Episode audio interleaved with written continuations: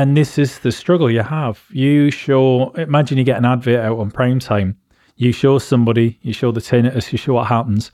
Your next video is a child in a war-torn country, and then after that you've got a donkey. The person with tinnitus is long forgotten.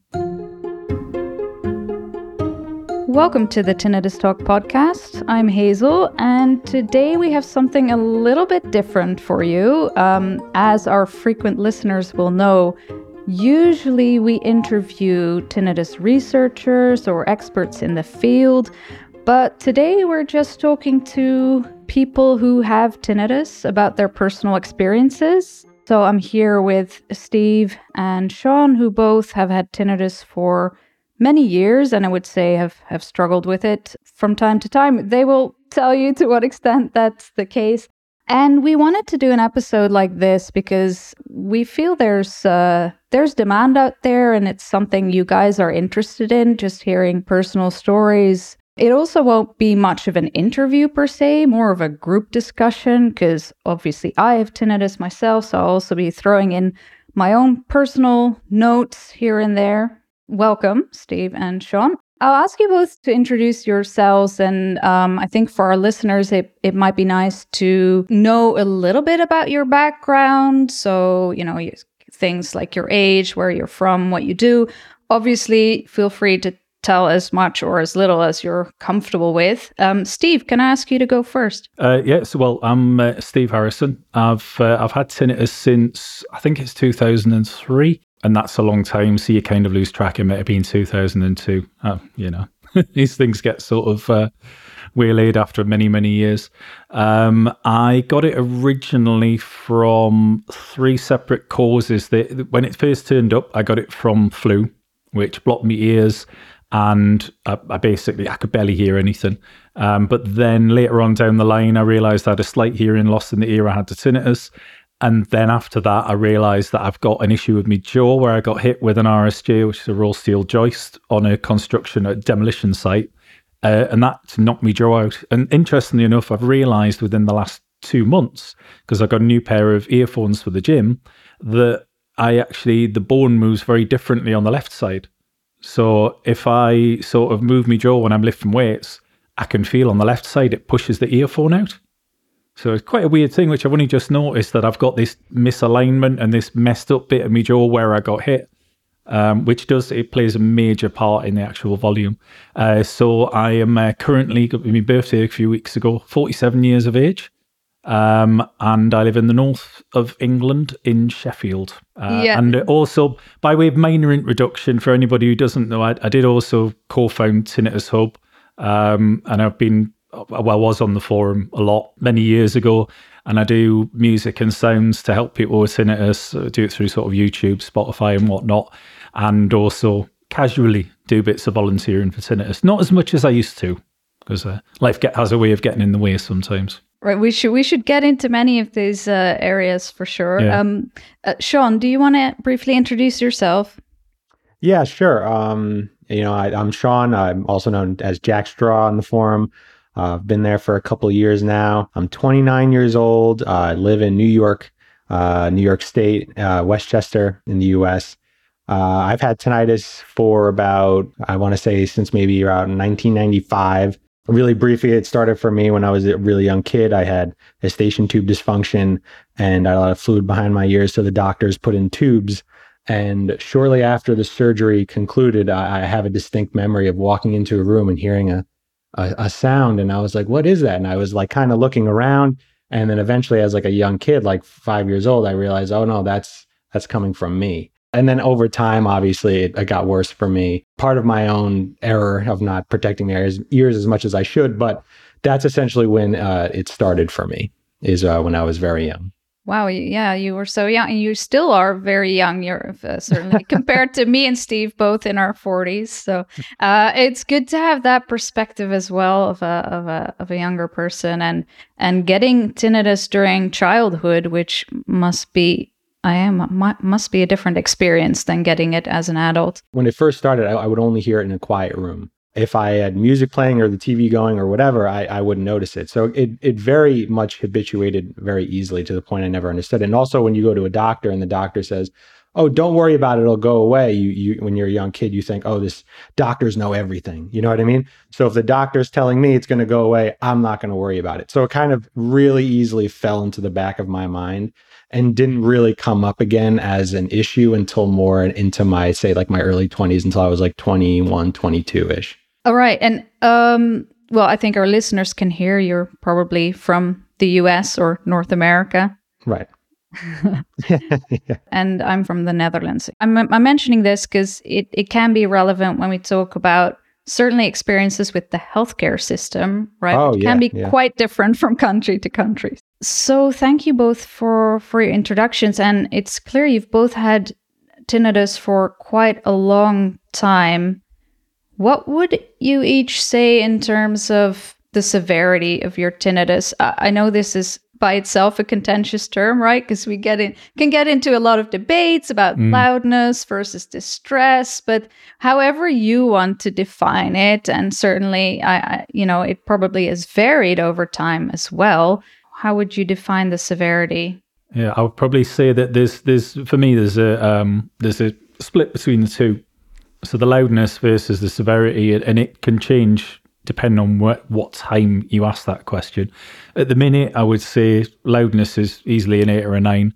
Um, it can go up and down. Mine is very much muscular related. Mine is actually a bit higher at the minute because of self-induced, because I've been playing FIFA on the PlayStation, and it's a highly intense game of the weekend league. For anybody who's listening who knows about it, it's incredibly frustrating at times when you feel like the A I is against you.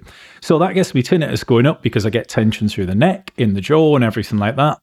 So it often, mine sort of will probably sit around maybe a, a six or something like that. So it's very, very, I can not know it's there, but it, I can hear it. So I, I'm a terrible person for concentrating, but in terms of severity and impact on life, I've kind of moved beyond that.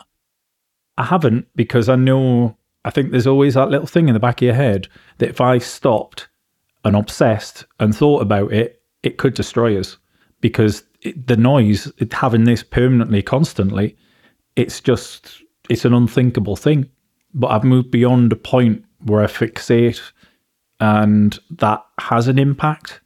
So it's a, it's a difficult one to kind of ascertain, I would say, on quality of life impact two or three. Um, so it, it's, it's, but it varies, because if it's very loud, for example, after I had the second COVID jab, I had two days of unbelievable intense tinnitus. In the words of Spinal Tap, it was up to eleven. It was absolutely ridiculous. And it was at wow. a point where two days of that, without a joke, I could imagine if I had a lifetime of that, I wouldn't be sat here talking to you now, because it was unreal. It was just so loud. Wow. But yeah, it was it was horrendous. And it went it went right back down after a couple of days, yeah. luckily. Okay, thank God. Yeah. yeah. uh, Sean, how about you? Yeah, when I when I think about uh, I'm reading a lot how people um, talk about it on the forums and stuff. Like when I think of, when someone says severity, I, I think it does go hand in hand with, like, like Steve was saying, loudness is one thing. And then when I think of severity, it's kind of like if it's severe or not as bad, or like the, the, the different tiers of it, it, it. I think it's also like an emotional response, like Steve was getting into. Like I know, I remember when my tinnitus first was worsened uh, significantly, I could easily say that the loudness was probably at an at an eight or a nine. I could I there's nothing that would get rid of it. You know what I mean? No sound. And that was very concerning in the sense that it, it would, if you can't escape it and it's always there, you can't mask it. It's it, I would say that would be on the severe level. But then over time, I know a lot of people may disagree and be upset with this term, but you habituate to it over time and it falls in the back of your head. Like I could be sitting in my in my uh, at my desk doing work and be doing something, and all of a sudden I'll think about my tinnitus randomly, and it's like the bells start blaring, you know what I mean? And it's like, oh wow, that's really loud. But it um, it kind of definitely f- can fade in and out, even though it's constantly there. And yeah, you kind of just have to, Steve was saying, just not think about it, keep busy and not focus on it. Um, but yeah, I'd, I'd say my sound is like, I, I can hear it all the time when I'm driving, um, uh, when I'm doing uh, other tasks. So I'd say it's probably around like a, maybe like a seven or an eight. It definitely has, it, when it first got worse, it was definitely like an eight or a nine. But then I think it very slightly reduced in intensity, um, especially the pitch kind of rounded off and wasn't as piercing, and but is still just as loud. But severity-wise, I think I'm more in the, uh, now that my emotional response to it has gotten better, is definitely more in the middle range. I think the emotional response thing is quite interesting because it's one of those things that you tell somebody who's new to tinnitus and they can't process it. Uh, I right. couldn't. When I no. when I had tinnitus at first, I couldn't process the fact it's like loudness equals severity and equals distress. Yeah. And it, it doesn't necessarily... And but you can't tell somebody about when they first get tinnitus because you're no. in that horrendous state that you just can't process that information at all. You, yeah, all you are is in pain. Yeah, you you literally cannot imagine ever being able to live with that sound. No, I, I, not at all. Certainly, yeah. it's not like that for everyone who gets tinnitus. We know lots of no. lots and lots of people have tinnitus, and many of them. Uh, either it's it's very soft or they just don't care. But uh, but for those of us who get tinnitus and are truly distressed about it, which is still in absolute numbers, many, many people, yeah. uh, it, you literally cannot imagine. I, I remember thinking this, like, it, it's it's there's no way I'm going to be able to learn to live with this, you know. Right. And then it does happen over time. It's, it's I, yeah, another cool thing is that I don't think, I know people talk about it, obviously, when they're new to the forum, it, it, they're very emotional and intense about it. I think that initial onset of when someone's tinnitus gets worse, and or if like it happens to you, it's also something that I feel like you can't describe to someone who's never experienced it. It is so incredibly distressing and traumatizing. Um, and I think that's kind of what makes a lot of us want to protect our ears and keep going, because going through an experience like that is so intense that I can't imagine having to relive that. You know what I mean? It's just, it's just insane. And I think the funny thing is that my tinnitus was so quiet compared to what it is now. And yet, right. it, you know, if I'd have had the tinnitus I've got now, when I first got it, I couldn't imagine it. But right. that, that distress with a noise, which effectively I had to plug my ear to hear it. Mm. And, and if I was in a, a cafe, a bar or whatever, anywhere else, I wouldn't hear it. But because I, I, I probably a lot of us who are bothered by tinnitus share a similar obsessive behavioural trait or whatever you'd call it. I listened to it, I plugged my ears, I checked it. I was like, does this sound drown it out now? Yeah, that sound drowns it out. What am I going to do if that sound stops drowning it out? And, and you have all these sort of weird thought patterns, but then when you get past that point, when you're out and about and you're like, yep, I can hear it, there's nothing drowning this out, and you're actually okay with it, there's a kind of weird switch point.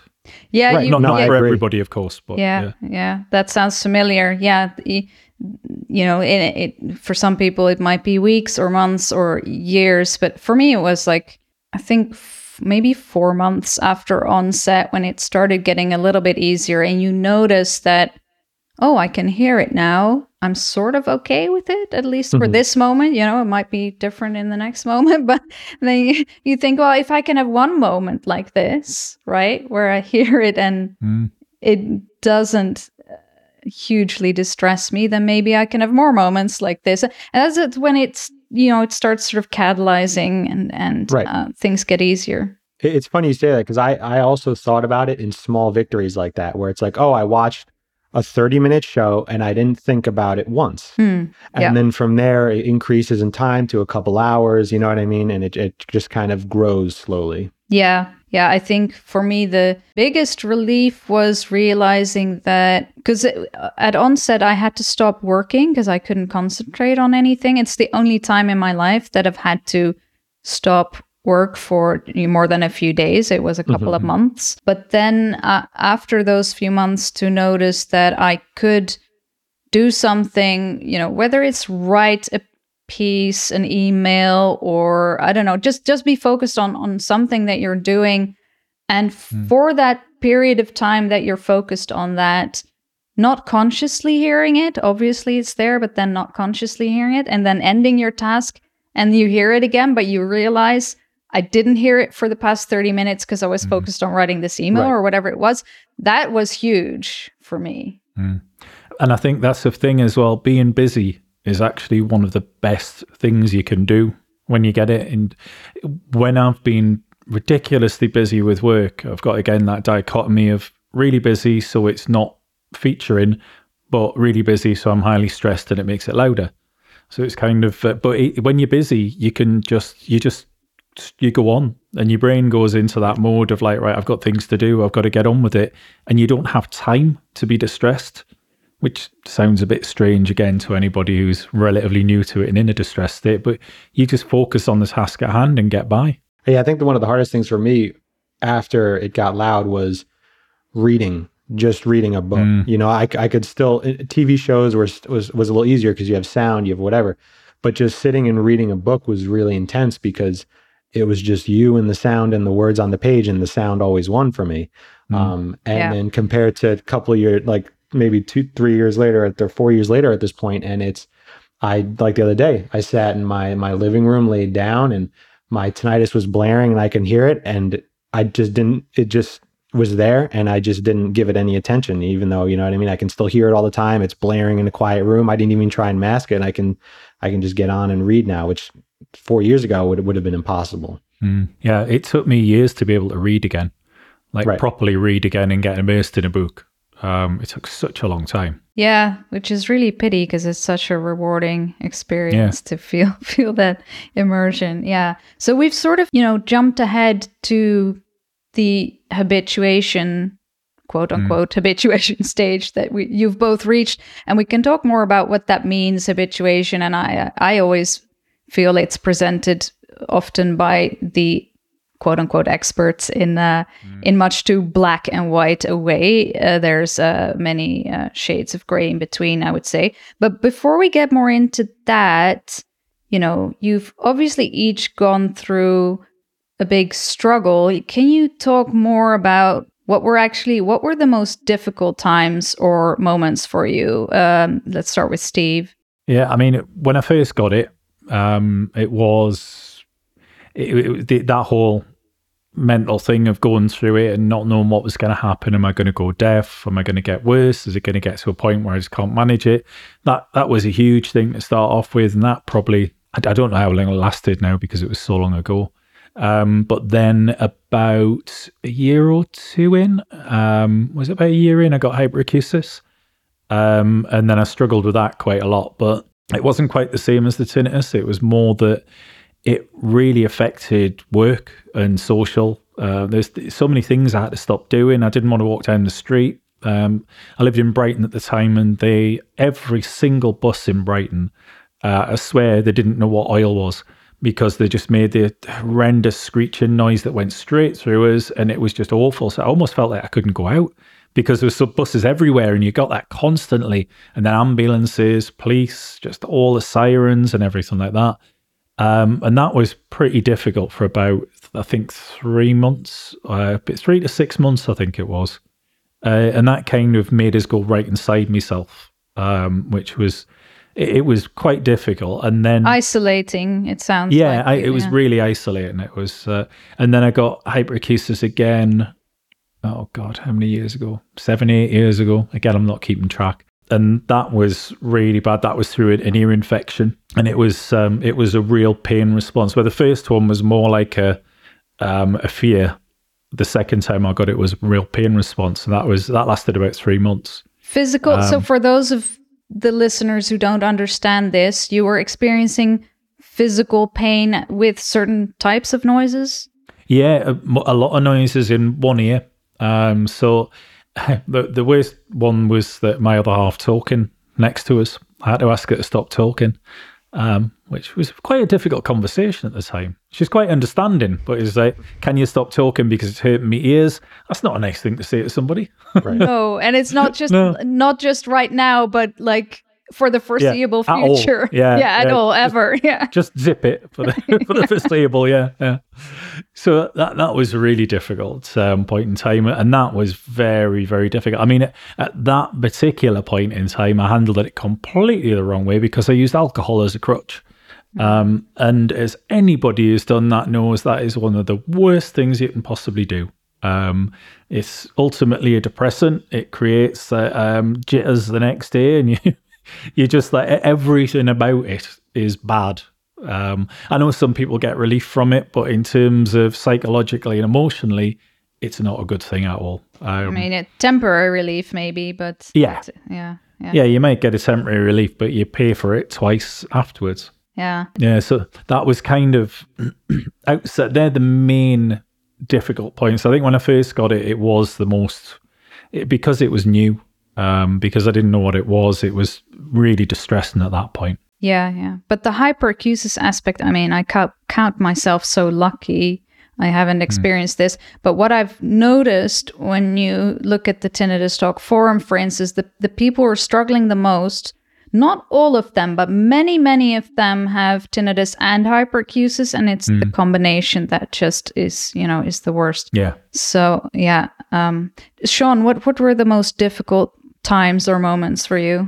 When when I look back, it it definitely has to be, um, I, and I know I feel like we've kind of t- uh, talked about this, so I won't get too into it. But it was basically the onset was was just so intense. Um, it's honestly one of the things where it's I, I try and describe it to people who don't have tinnitus or or haven't really dealt with that, and it just kind of goes over the head. They'll they'll shake their head and be like, "Oh wow, that sounds bad," but I'm like, "Oh, you just you, you don't really understand." You know, that was definitely the hardest. Doing having to do like mental gymnastics, where it, it, you're essentially your life goes from, "Oh, I'm going to do X, Y, Z a couple months, weeks from now," to "What am I going to do to get through today? How am how am I just going to get through today? Go to work, get my work done, and get back home and and not kind of uh and not break down essentially." Um, It, it was intense and and, and it, it was pretty scary. That was, I think, definitely the biggest challenging thing. And I think, I, and I'm, I know we might talk about this later as well, but um, also trying to get other people to um, n- not necessarily understand the worsening of the onset, but understand the situation in general. Kind of like how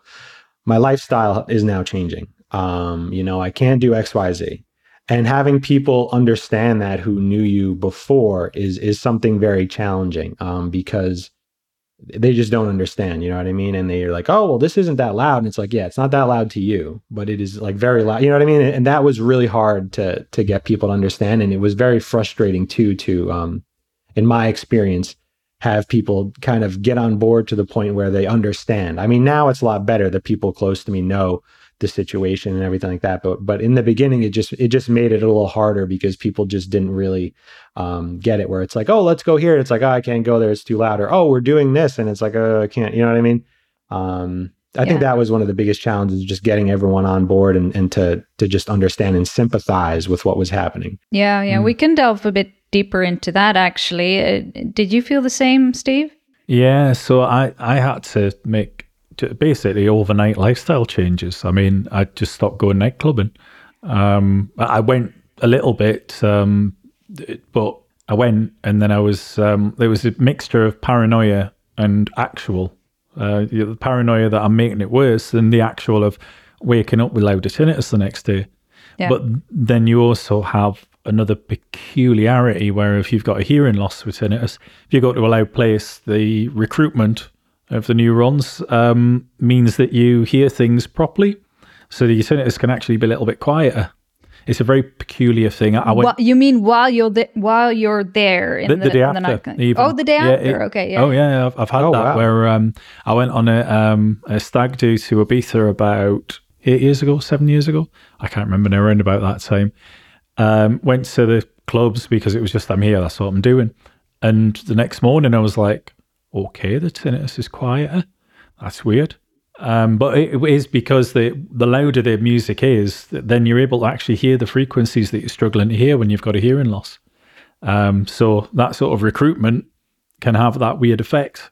So even though I'm battering my ears and probably damaging them, so you have that strange sort of afternoon. Oh, yeah, afterwards. That's a, sh- a short-term effect, I'm sure. Yeah. The the longer-term effect is less Indeed. beneficial.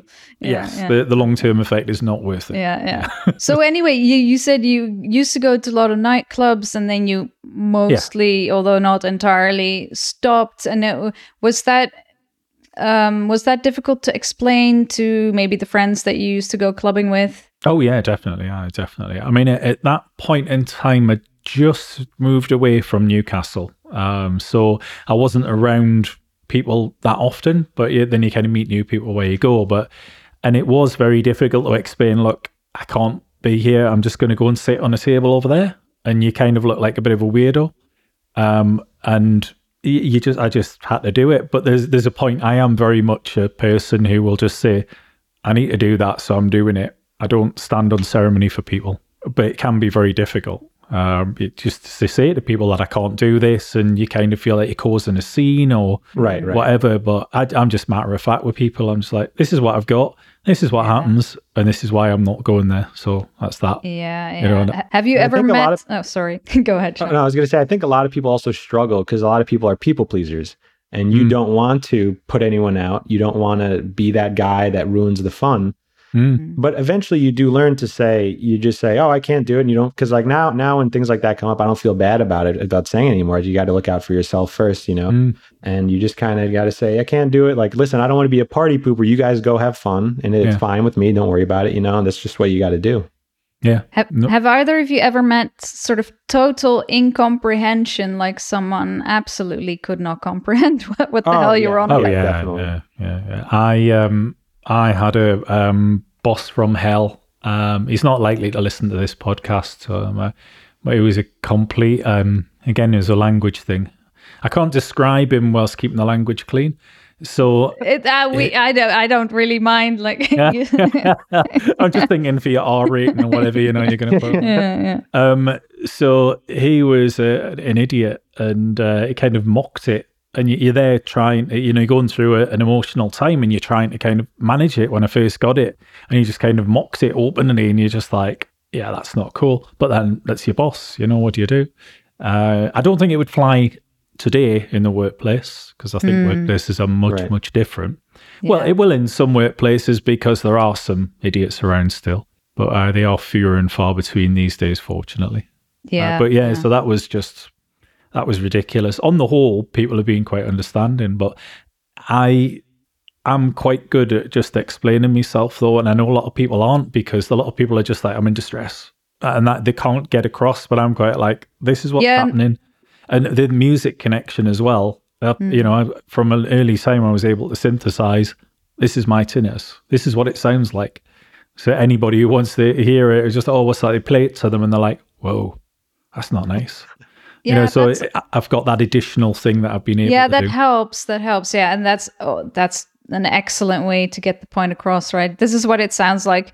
Put put right. on these headphones and see how long you, you, you can take them. Yeah, that, yeah that, mean, that's kind of yeah. what I do as a last-ditch yeah. effort. When someone's just not getting it, I say, you know what, hold on a second.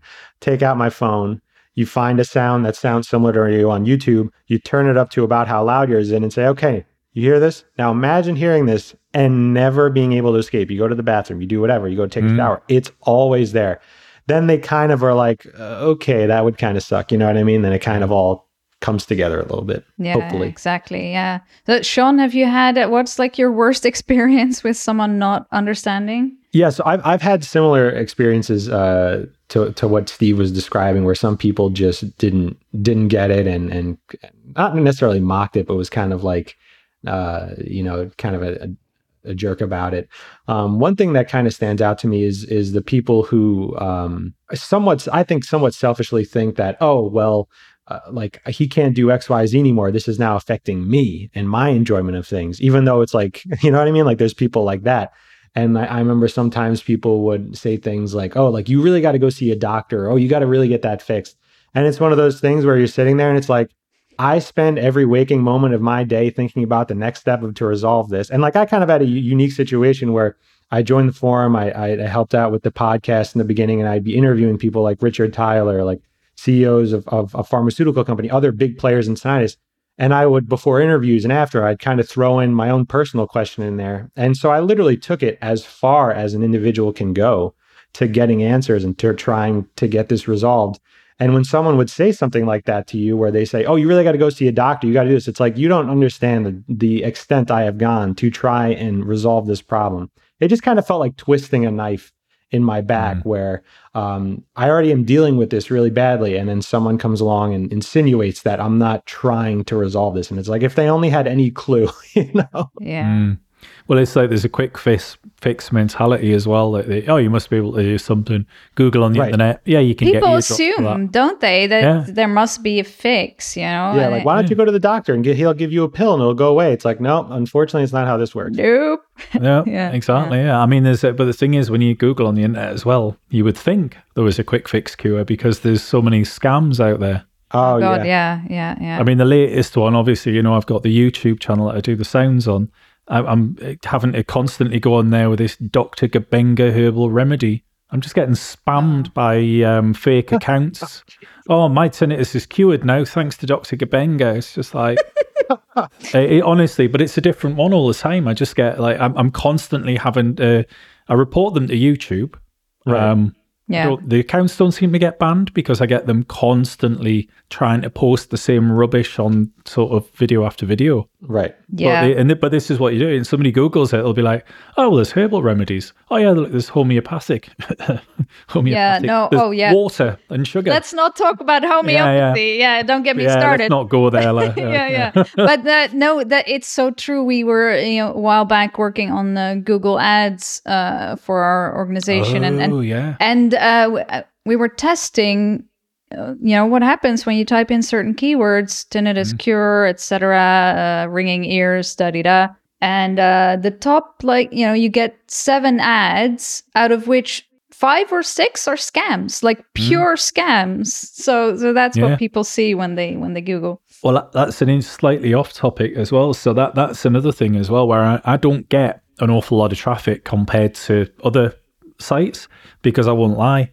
Um, so. Yeah. I go on, there's like a YouTube video, it gets one point two million views in a year because it says the most amazing tinnitus cure ever. Yeah. Because it lies. But the YouTube, I, I contacted YouTube recently about it and said, look, your algorithm is prioritizing scams.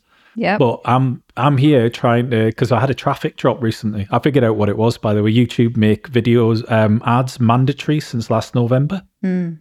So, of course, there's somebody who's got music on uh, there specifically to help people with tinnitus, people getting bombarded by video ads that I've got no control over, oh knock my traffic God. down, uh, which I was kind of like, I was trying to get the bottom of it. And then all of a sudden it was like, oh, but if I w- if I lied, I would get loads of traffic. But because I'm honest and I tell the truth, I get a tiny proportion of it. It's terrible. And it's, yeah, but it's, it's the way the internet works as well, yeah, like you, yeah. which is one of the things which is most harmful to people with tinnitus. They, they'll go on there first thing and go, they want a cure. And what do they get? Scam after scam, because right. nobody with any integrity would actually try and sell you a tinnitus cure. And the, and the worst thing about that, though, is that some of those quote-unquote cures are can very easily make someone's tinnitus significantly worse. Like I saw one doctor, oh, you just got to smack your ear around. And it's like, oh, God. What? You know, it's like, I'm pretty sure that's not going to work. yeah. Uh, uh, that's bad. Yeah, yeah at least the, the supplements are probably the least uh, harmful ones. But right. supplements are very can be very expensive. I mean, pe- right. people can spend oh, yeah. uh, up to like a thousand dollars a year on on supplements that don't do anything. Well, hopefully they at least make you somewhat more healthy, but yeah, at least you're getting something for your money, though, you know, that it, yeah. it's right. questionable and very questionable yeah. what they actually do for tinnitus, but yeah. at least you're supplementing your magnesium, yeah, yeah whatever it is, yeah, and yeah, yeah. you get you're getting actually a product for it, whereas yeah these um scam products are just, you know, a bit of nothing, and it is yeah. all there, it's pure money making. Yeah, yeah, exactly. Yeah, there was that one that cured your tinnitus through quantum mechanics or something. Uh, this was years ago, but you know the claims Indeed. are out, outrageous. We won't name them, but yeah. no, no, no, no. I, I, I have yeah. had experience of legal yeah. action from yeah. questionable, shady organizations in the yeah, past. So uh, exactly. Let's be clear of that one for the. Uh, yeah, exactly. Yeah. yeah. Um, but uh, so we, we've drifted uh, slightly off topic, but, uh, yeah. you know, we were sort of getting into the area of medical help or se- seeking help, treatment, et cetera, from the medical profession. I- I'd like to hear from both of you. Like, what have you tried? Like, what doctors have you seen? Have you tried specific treatments? Was there anything that helped, or was it in the end, you know, all, any progress you've made is like one hundred percent down to your own, uh, you know, efforts? Uh, I mean, that we'll, we'll probably have quite different experiences based on a, a national health serv- uh, service yeah. and a, a private service. Um, but my initial experience was very poor. Um, I got the obligatory tests. I got the um, hearing test, which was kind of not very useful because I was in a glass booth and I could see the audiologist pushing the keys on a keyboard. So I'm, I've got cues of when to listen. So I didn't really get oh, a very good hearing. You were test cheating, basically. Yeah. Cheater. Yeah, no, but yeah. you, you're looking at a lifelong gamer here. It's an advantage, you know? It's like, oh, I'm taking that. Yeah. Yeah. Actually, don't get started on that. Yeah, I, I don't cheat at games, and I never would. But but there's there's a sort of like, oh, look at yeah. Um, so they it, it was a gamification actually. But then I, I got the M R I to check it wasn't acoustic neuroma, and then basically saw a consultant who just said you're going to have to learn to live with it. Bye. Um, and mm. it was as cutting as that. It was very much see you later, and I got sort of spat out the other side. And then I did try again a couple of times. I got some white noise, in-ear white noise generators, and then I got, it was like an information day, and it was pretty useless for me. Um, I was about thirty years younger than anybody else on the information day. Mm. So it really wasn't geared towards me at all.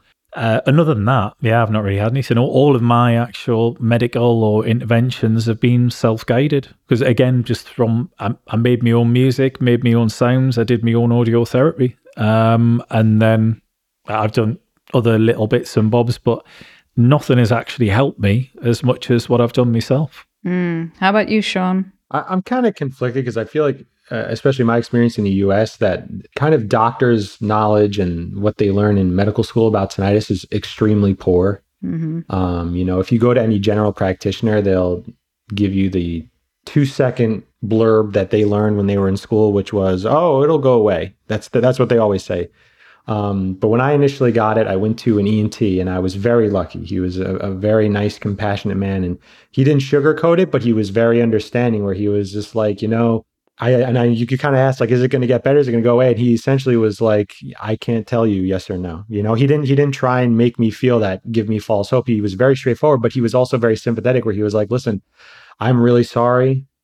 I know this is very uh, distressing to you. I understand completely. I wish I could help you. I really do.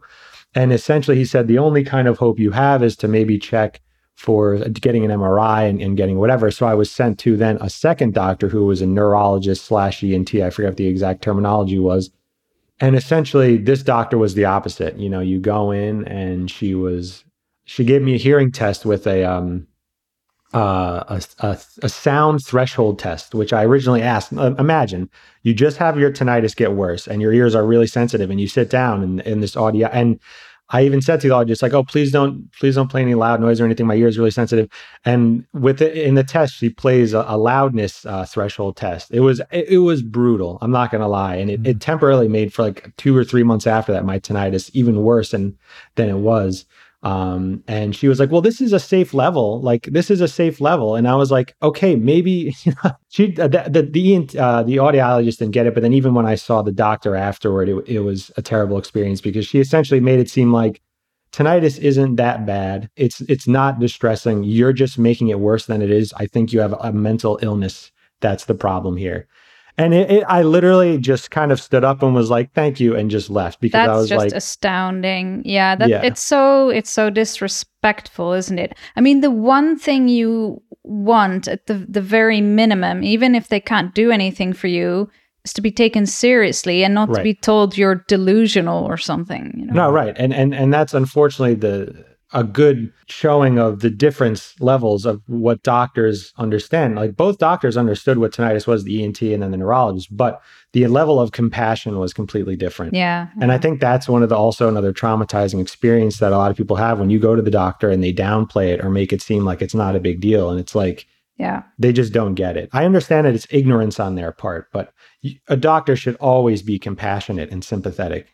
Yeah, I agree. Uh, compassion is the most important thing. Uh, sorry, yeah. Steve, I, I know you wanted to say something else, but I want to also throw my own experience in here. I had I had some funny experiences with G Ps mainly. So I actually had pretty good experiences with, well, there was one E N T and an audiologist that I went to, had reasonably good experiences. But my first point of contact, of course, and this is how it works in the Netherlands and many countries, first point of contact is the G P. So I actually saw several G Ps within the same practice, and I got some really weird responses. So one of them said, oh, y- it can't be that you have chronic tinnitus because you're too young. I was in my, yeah, I was in my late thirties, mind you, and well, even if I'd been in my teens, it doesn't matter. We know for a fact It's, you know, it's less common, but we know for a fact you can get chronic tinnitus even in childhood. So that was just false. Um, and then there was another doctor, a G P, who asked me, she literally asked me, "Are you sure you have tinnitus?" Which again is like questioning my sanity or something. Yeah, like, are right, you sure? Right, right. And I, I literally told her, well, gee, I don't know. I hear constant noise in my head. What do you think it is? You know, so mm. it's just, I, I couldn't believe it. Um, and there was another G P who, uh, Steve, you'll like this. She tried to prescribe me a home- homeopathic uh, treatment for for my dis- for my anxiety. Right. And, and wow. I said, I don't believe in homeopathy. And she said, well, you know, I'm a I'm a trained medical professional, so neither do I. But I still prescribe it. What the hell? She, she said, there's still the placebo effect. I said, well, I think you kind of ruined that one now. Yeah. yeah. So I just had weird experiences with G Ps. It was, yeah, yeah. very strange. I think they're not really geared up. That's what I was going to say was about the um, piece of research I think came out of Nottingham many years ago. And uh, I, I hated it because it was talking about tinnitus and neuroticism amongst mm, people with I remember that tinnitus. One. Yeah. I hate the terminology and I hate the words, but I understand the paper because I know that I would not describe myself as neurotic. However, you talk about neurotic tendencies, but it's a horrendous mm. word. And I don't want to be badged with that word because it's no not one the right... wants to be called neurotic. No. no but, uh, but I think I might have neurotic tendencies, I will admit. Yeah, yeah. Ab- absolutely, yeah. yeah. And it's the obsession, it's the whole thing of it. And you, you can recognize the traits in there, but saying neuroticism was just a horrendous choice of words. It should have been something different. So, but it's I, quite so interesting. Did they put that on a paper for you guys? Oh, they, yeah, they yeah. Said, it was on a paper. If you have tinnitus and it bothers you, it's because you have this. Oh, wow. It wasn't as, it, it didn't quite, it didn't put it like that, but it was the title of the paper. I, I can't remember the full title, but it, it did. It, it said about tinnitus and neuroticism. Now, that is an awful title for a paper because you tell somebody who reads the title and an abstract, oh yeah, tinnitus patients are neurotic. Um, oh which, wow! You know, it's it's really unhelpful. And then what happens? An uneducated G P, quick Google. All right, neuroticism. Yeah, well, yeah. It, so you you've got like um, you've got to be really careful with those sorts of things. I think with research, especially, which will get taken out of context. Um, you know, you'll get a headline in a newspaper taking a whole paper out of context and only using one tiny little sentence from it and expanding right. upon that for an article. So yeah, but so, but I do think we do share those characteristics and tendencies, certain ones of them. Anyway, those of us who are bothered by tinnitus. This is Hazel interrupting your broadcast. I object! How dare you interrupt such an interesting conversation? This is Marco, joining in for a quick message. Um, Marco, you started the Tinnitus Talk forum ten years ago, and now we have the podcast as well. You edit most of the episodes and are kind of like the guru behind the scenes. Why is this important to you? Well, I don't know about the guru thing. Like, we have such an amazing team of volunteers, and it's really a team effort. But for me, it, it's all about the connection. Struggling with my own tinnitus has made me want to help others in the process as well. Yeah, I know exactly what you mean, and I feel the same way. It's about trying to turn a negative experience into something positive by reaching out to others. And we definitely don't want anyone to feel like they are in this alone. We all know how lonely tinnitus can feel. Pretty much nobody understands what it's like to live with a noise that really does not go away at any point in time, if they don't have it themselves. So we try to connect people, but also help them learn about tinnitus by interviewing cutting-edge researchers, biomedical companies, and the real-life experts, those with tinnitus. How do you think the podcast has evolved over the past two years? I would like to think we have become more professional, but also we try to be responsive to people's needs and interests. Yeah, and I think this episode is a good example of that, because we're responding to this need that exists out there to hear more personal stories from people living with tinnitus. So what can people do to support us if they want? You can leave a positive review on your podcast service like the Apple Podcasts. You can share us on social media such as Twitter, Reddit, Instagram, Facebook, maybe even TikTok. Or you can volunteer your skills by sending us a message. And if you want to go above and beyond, there's always the possibility of supporting us financially. If you choose to support the podcast, you will allow us to make more episodes, and you'll get access to more Tinnitus Talk materials and other nice perks. Plus, we have video versions of many of our interviews, so check it out on more tinnitus talk dot com. I'd like to get into um, maybe some tips and tricks and, and hear from each of you. What were the things ultimately that have helped you most to cope with your tinnitus? Um, Steve, do you want to start? Yeah, so I am a not practice what you preach person. So for all the things that I've done with research and researchers and everything like that, I have not really done an awful lot to treat my own tinnitus other than just get on. Um, I, the, with the exception of the music and the sounds that I do, that that kind of is its own therapy.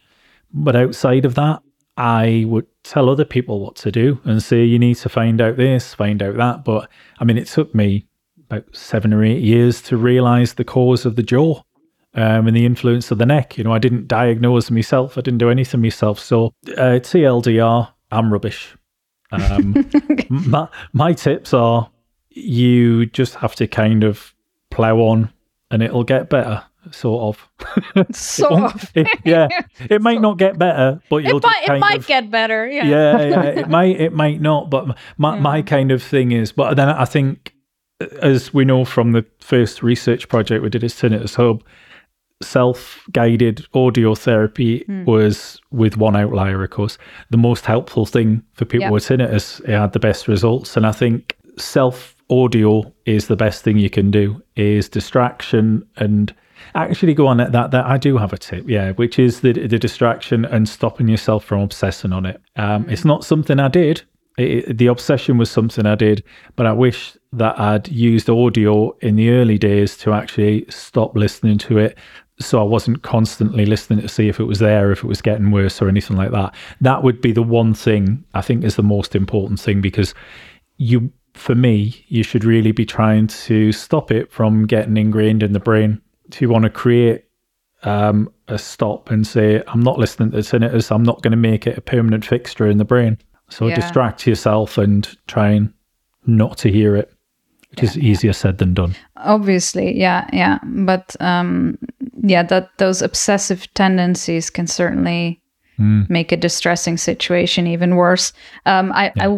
I, I will, by the way, ask you a bit more about the audio stuff, Steve, uh, later, ah. and, and your views on sound therapy, et cetera. But but I want to hear first from Sean um, what his tips and tricks are, or what has helped you personally most? No, yeah, um, I, I I do agree with what Steve is saying. You you, you and I, it's, it sounds cold, you know, when you say it, but it's one of those things where you just you do gotta just gotta get on with it. Um, it's, I'm not saying that's easy. That's that's not easy. That's that's really challenging, and I think a lot of us don't realize how strong we are. Like looking back and and me getting through it, getting on with it, I, I, I didn't think I would be able to do it. But looking back, I was like, wow, I, I was, I'm definitely impressed that us and a lot of other people, especially on like Tinnitus Talk and We Hear Too, can just get on with it. Um, I think my main uh, tip would be to, you gotta sometime, somehow in that onset, in that beginning, is to especially reduce uh, your stress level, because your stress level is kind of like a corkscrew that's digging it deeper into your brain and making it more apparent and making it worse.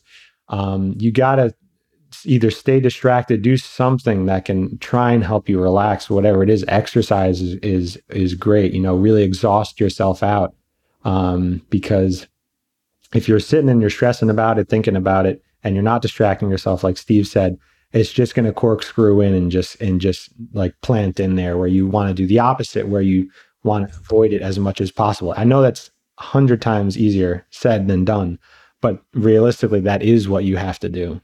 Yeah, I would agree. I think stress management probably has been my main coping strategy. Mm-hmm. And that's both, by the way, managing the stress directly resulting from tinnitus, but also just generally managing stress in your life, because as exactly. we all know, all the, uh, that all that other stress from work and life, et cetera, can exacerbate your tinnitus or cause you right. to suddenly pay more attention to it and, and things like that. So mm. yeah, I think it, for me, it started me on a whole journey of just ge- um, stress management in general. And it got me into, well, I was already doing yoga, but got me deeper into yoga. I started meditation, which I still do from time to time, and just generally trying to take better care of myself, which is probably a good idea for, you know, for any kind of health issues. Yeah. Mm. And I'd also say if like someone, if you have a hobby that's like ear healthy, you know, maybe playing rock and roll music isn't, isn't the best hobby after it gets worse or you get tinnitus. But if you have a hobby, I think you have to selfishly throw yourself into it and really distract yourself as much as possible in the beginning. So it doesn't, you don't just sit there and think about it all the time. Yeah, I agree. And I think it'd be interesting actually to hear what you think here is all about the time that you took off work. Um, was mm. that beneficial or not? Because I would have thought that actually was potentially a bad thing in the long run. Yeah, that's a good question. I mean, I don't think there was, at the onset, I don't think it would have been possible I mean, to continue yeah. working. It's just the, the stress was, was so bad that And and again, it's the only time in my life that I've experienced that, because I have since and before experienced, you know, bad periods in my life and, and certainly mm. suffered from anxiety from time to time. And, you know, I, I, I seem to have this amazing trait as well of where it can be, uh, well, I think it's a- amazing. Probably many people have it ha- with anxiety will relate to this, but I can be really... I can feel a lot of anxiety, and then I have a work meeting and I'm like, okay, I just, I just have to do this. So I'm just going to go mm. into the meeting. And like, you mm-hmm. know, a second before I was like, you know, maybe I was in tears or like f- feeling I couldn't cope. And then I'm, I'm giving a presentation in a, in a mm. work meeting. Like I've, I've, I've had, I've, I've been in that situation many times. So, but uh, the onset of the tinnitus, I, I think it was kind of beyond that. Like I, I just wouldn't have been possible. Like I, I just couldn't. Um, but you're right that getting back to work and not leaving that too long, that was a, a, a good thing. Um, and I first got back to work part-time. Like, yeah, that, that was really important. And I can imagine if you don't do that and you leave it for a year or longer, it just becomes even more and more difficult, becomes more of a mm. hurdle. And then um, the tinnitus will take such a central role in your life, right? Because yeah. you don't have... Work has always mm-hmm. been really important to me, and I'm sure for many people. And it was really important to go back and have something else take a big central role in your life again. Right. Yeah, and it be, I think it could become easy after a time to say, well, I can't do that because the tinnitus, tinnitus stops me from doing this. Tinnitus means I can't do that. You can develop a very negative attitude yeah. towards it rather than I'm going to do this and that's that. That's true. If you're always in can't do mode, then mm. you're never going to try anything and it's just going to get worse. Yeah. Mm. What, what's actually interesting is um, I, I kind of, so when you were talking about whether you think it was beneficial to to stop or, or go back to work. I remember for the first time ever in my whole life, I looked forward to going to work and hated coming home at night and sitting at and being at home on the weekends, because when I'm at work, I was distracted. People would come talk to me. I would, you know, it was a constant thing. Mm-hmm. I, my tinnitus was very easily in the, in more so in the background. Whereas when you get home and you try and watch a T V show, it's like, it's easy for your mind to wander and think about it or whatever, you know what I mean? So mm-hmm. I, I was happy that I was able to kind of, in that period, throw myself into working because it was um, a good distraction for me. I think mm. the parallels of stress and anxiety as well is they do say that you actually should not come away from work. You should carry on, as, as long as the work isn't the cause of your stress and anxiety, right, right. of course. Mm, yeah. But you should carry on with it and carry on with normal things, because if you move away from it, it just it intensifies everything. Yeah, right. it's it's true. Yeah, yeah. Do you guys have any specific tips for people who experience a worsening in their tinnitus? And and because I think you've both had that experience right. where you kind of you were coping with it quite well, and then something somehow makes it worse. Um, how do you deal with that? Oh well, I I I think that that would be the low points for me, was whereas it's worsened several times. Um, I, I did, I mean, after I went on a treatment trial, it worsened quite significantly. After I got an ear infection, it worsened quite significantly. Those points, I, do you know what? I, I don't have a tip for it, because I just had to wait it out. Um, I just had to just, I don't know, just get on. Um, and it wasn't easy. It was very, very difficult. I don't know if, uh, well, for me anyway, I don't know if there is a way. I think it's just a case of you almost have to just wait it out until you habituate to it in some way, whether it's the noise going back down again, which has happened, or whether it's just the fact that you hit that psychological point of being able to go on or get all right again. Sean, how about you? To be honest with you, it's it's kind of the, I guess, the same type of thing we've been talking about, where it's, you got to treat it the same way as when it, when you first got it. You just got to kind of push through it. And like I said, it's not it's not something that's easy, that you can just, it's easier said than done. Um, but I guess there's no really alternative. You kind of just have to stick it out, you know, tell yourself, I have been through this. I, I've before, you know, I can do it again. It, it, it'll hopefully go back down. Um, another thing that people seem to talk about that's upsetting to them is when it does get worse, they blame themselves and they get really upset about it. And I used to have that kind of feeling of guilt as well, because I was pretty much, when it when it got worse, I was at the, probably the lowest point in my entire life. It it was brutal. Um, and then I realized that, you know what, based on what we know about tinnitus and how things work, it's going to get you eventually. You know, whether that one thing that you did happened or not, it, unless it's like a massive acoustic trauma. If it was you just went to a concert or whatever and this happened, that happened, it's going to get you eventually. So you can't feel too bad about it when it gets worse, because it was going to happen now, two years from now, three years from now, five years from now. It was going to happen eventually. So don't don't beat yourself up about it, essentially.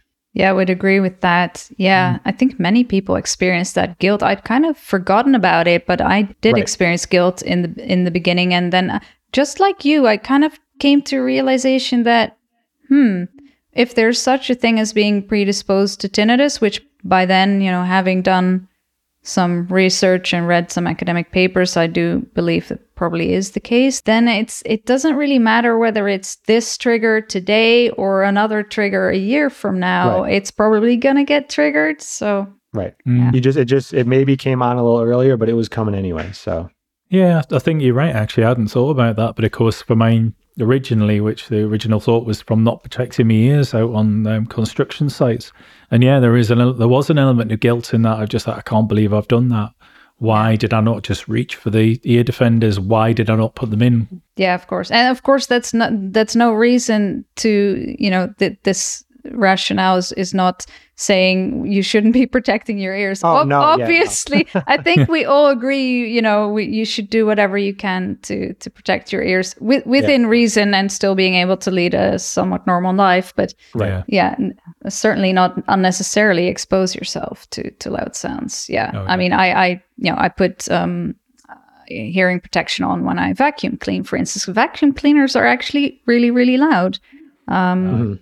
I think that those kind of things just make make sense, and I don't view that as, you know, being fearful of sound. I'm not anymore fearful of sound at all. I never think when I walk down the street like, oh my god, it's gonna they're, they're gonna be loud sound, or I never right. I don't avoid sort of normal everyday experiences because of fear of sound. But I think it's only rational to, when you're know you're gonna be picking up the vacuum cleaner and it's gonna right. be making a loud noise, that I put oh, on yeah. hearing protection. Yeah, yeah. We used to have a Dyson.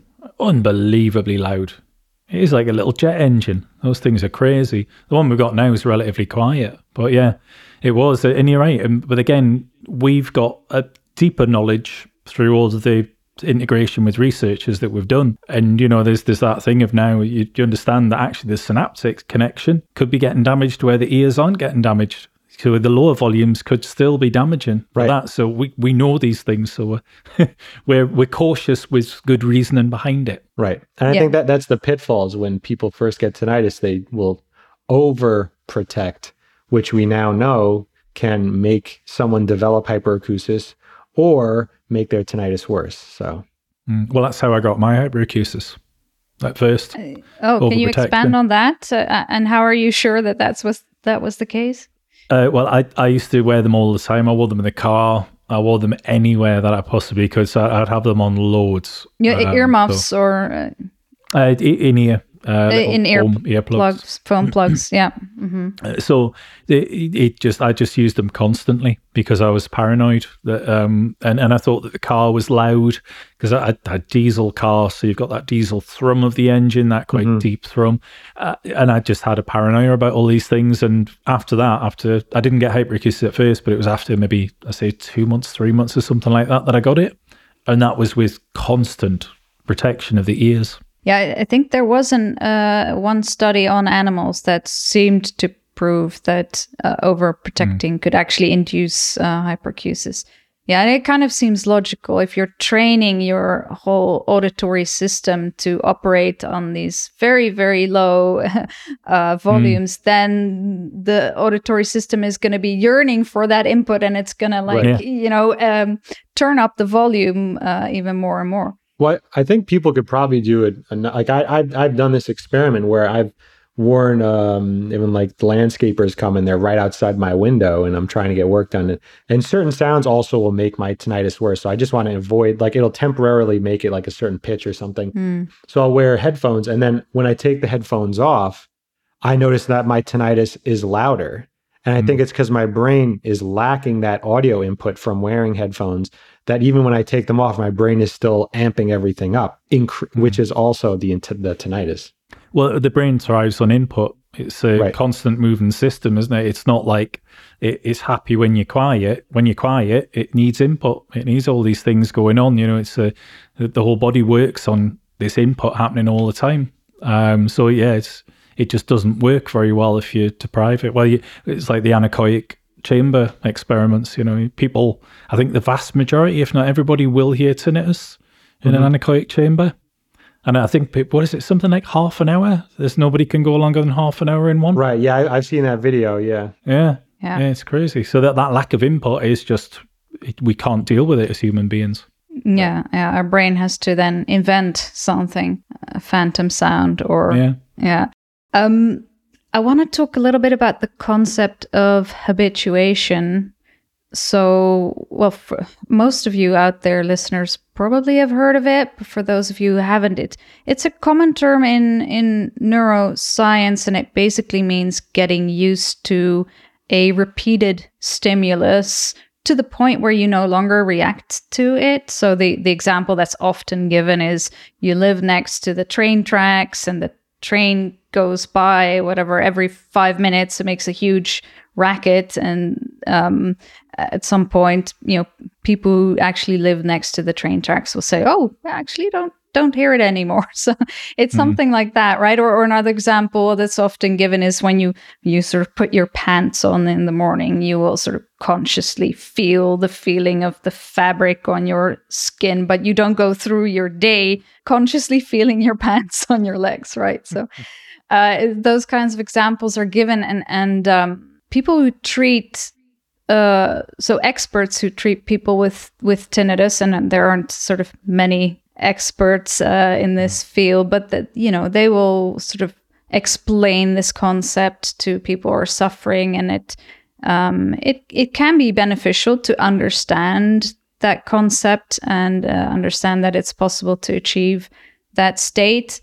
The one sort of, I don't know, thing that sort of annoys me in the way that it's presented by clinicians or experts, again, I briefly mentioned this before, is that it's often presented as something very black and white, and I, I just don't mm. feel that's the case. I, I would say I'm mostly habituated, and most of the time I'm not bothered by my tinnitus, but then something could happen, I get stressed, and then I suddenly hear it, and, and uh, And I'm like, oh, oh my God, was that loud noise always there? Why is that noise there? You know, so I think, yeah. mm. so I just, I, I, I have a problem with how it's sometimes presented, but I think it's a, it's an important concept, nevertheless, to understand. Where do you guys feel you are? Would you say you are habituated, and how do you see the the concept? Um, Sean, do you want to go first? Yeah. Um, I know habituation, like you said, is a, is a controversial topic um, because it, and I've kind of view habituation as a spectrum, because uh, there's been scientific uh, papers, um, a lot of, actually, that I read. I, I made a post on the forum called Habituation Linked to Sensory Memory. And, and in that uh, forum post, I linked to a study where they proved that certain people have issues with their brain where they can't habituate. It's a, uh, I don't know if you would call it like a neurological disease or something, but some people just can't habituate. And that's, it's a very unfortunate situation. That's not everyone. And I wouldn't suggest that someone just assume you have it, but sometimes habituation can happen to someone very quickly. Like, uh, not very quickly, but Hazel, you said it took you about four months. I remember it took me about two years yeah. to get to a point where I could say I was yeah. habituated. It is a long spectrum, and in, no one's going to be able to tell you how long it will take you, but, yeah. um, I would us I, I would like to everyone to give it a chance and to wait out, wait it out, and never lose hope that it could happen to you. You know. But yeah, I think it it is controversial because a lot of doctors will just assume that, oh, well, you'll habituate to it. It's a couple of weeks from now, a couple of months, you're not even going to think about it. Don't worry about it. And then when you return and you're st- it's still bothering and you haven't habituated, they kind of think of, well, what's wrong with you? What are you yeah. doing? You're like, why? You know what I mean? And um, so it is something that takes a long time. It's different for everyone. And then there are those individuals who can't do it. Yeah. But yeah, I mean, it's uh, it's I think it's still very interesting topic because there's still so much to learn about it. I think there's a, a thing with habituation as well, because to a lot of people, and me when I first got tinnitus as well, that's kind of like a failure. It's like, what's well, basically you can do nothing about it, so habituation right. is your fallback point, you know. So, and then equally, if you're not habituated, you're a failure. Right. You're you're the one who's responsible for your tinnitus. Why aren't you accepting it? You right. know, that there's a real, yeah. uh, it's a very emotive topic. Mm, yeah. It's a minefield in that sense. Yeah. And I don't, I don't think those, you know, the types of clinicians that I mentioned, and they tend to be like the, the C B T practitioners, and, you know, they really mean well, and they've certainly, many of them have helped uh, a lot of people, but presenting it in that way that, oh, anyone can habituate and, you know, you just have to... Mm. Uh, reach this state of acceptance and, uh, you know, work hard enough at it and, and, and you'll yeah. be fine. That can be harmful to those people yeah. who really struggle. Oh, definitely. Right. Absolutely. That, I think that's the worst thing you can do, because you, you, you are effectively telling somebody they're a failure, you know, yeah. and, and that's not how you deal with tinnitus. You sort of, the, the way I would kind of, and I think you, you can almost say that we, we can all have our own interpretation of habituation. To me, it's getting to that point of accepting. I don't accept tinnitus because I want their cure and I want to do what I can to help get a cure. But at some point, you have to accept I am a person with tinnitus. That I don't accept that I'm going to have it for the rest of my life, because I'm going to do what I can to get rid of it. But I have to accept that it's there. And it's that sort of acceptance of having it. And then you're just like, right, now I need to move on. It's there. There is literally nothing I can do about it. Yeah, there might be things you can do about it. But once you've had your journey and found out what you can do, find out what makes you better, what makes you worse, and you've got to that sort of equilibrium, you have to accept it's there, and that's that. Right. And you have to move on from that point. And I think whether you do that cognitively or whether it's happening subconsciously, that's kind of a point of just acceptance where you move on. And I think also getting to the point of habituation, the tools people will have to ultimately use to get there is different. Like I know, Steve, you said sound therapy really helped you. Mm. Um, for me, it was kind of the opposite, where I would always try and mask it. And it wasn't until, like you just said, I accepted that it's there and I'm going to have to listen to it. And then I stopped going to bed with the sound uh, machines and everything. It wasn't until that point where I really saw an increase in my habituation. Mm. So I think it's really something where you just have to test things and try different things and, and just learn as you go. I would agree. Mm. I actually, one thing that helped me was I tried a couple of times to meditate to the sound of my tinnitus. So you're literally mm. using the tinnitus sound as a focus of your meditation. So in meditation, you're always, you become like a passive observer of everything that you experience, right? So there's thoughts, there's emotions, there's sounds around you, and you just kind of, without any judgment, try to experience whatever it is you're experiencing and noticing that you're experiencing that. Um, I'm just trying to summarize meditation in like thirty seconds. But so I, I, I used that technique to just listen to my tinnitus and purely just listen to it. Nothing, nothing more, nothing less. And then if you do that for some time, inevitably it's it, you know you reach this state of it's it's a sound and it has no significance. Mm-hmm. So and that and that helped me a, a lot. And I know I know some people will will probably lambast me for saying oh, right. you know just saying oh it's it's too easy to say that, you know, it's a sound without significance. It But it's not about saying that. It's just it, it can be helpful to to experience it that way, at least for for a few moments, right? It doesn't right. mean doesn't mean you're always going to be in that state of, oh, it's just a sound, who cares? Right. But and and yeah. I think it's kind of like we all have to find our own truth of tinnitus, because yeah. what mm-hmm. works for me doesn't work for you, doesn't work for Sean. Doesn't we? We all have our own thing that we have to find, and I think yeah. there's a um, obviously we come across people in various states of distress who will rubbish something. It's like, yeah, you need to work out that that just doesn't work for you. Yeah. And then you need to move on to what does work for you. And yeah. then again, people who will say that this works. It's like, no, it doesn't. There is not one thing on the face of this planet that works for everybody. Right. You know, that it works for some, doesn't work for others. You know, I'll have like with the audio, I'll have people coming in going, yeah, this is amazing. And somebody else going, that's rubbish. It does nothing. It's like, because it doesn't help everybody. You know, it's, it's impossible to find anything that does. You have to find your own methodology and your own things that work. I think that's such an important point. And this is where you see all kinds of online discussions going completely awry, because yeah. a lot of people assume that their truth, their experience with tinnitus is the same as everyone else's. And right. it's just yeah. not. Yeah, that's the one thing that really bothers me is when I see someone say, you guys just have to do this. It's like, yeah, yeah. I, I, it's kind of, that may sound hypocritical to some, because this whole time we've been talking about yeah, yeah. what we do. Oh, if you but, just run three hours per day and only drink right. celery juice, your tinnitus will be cured, or right. whatever. Yeah. It, it's yeah. very, it's very much an individual thing, yeah. and you you really have to keep working and searching for what works for you ultimately. Mm.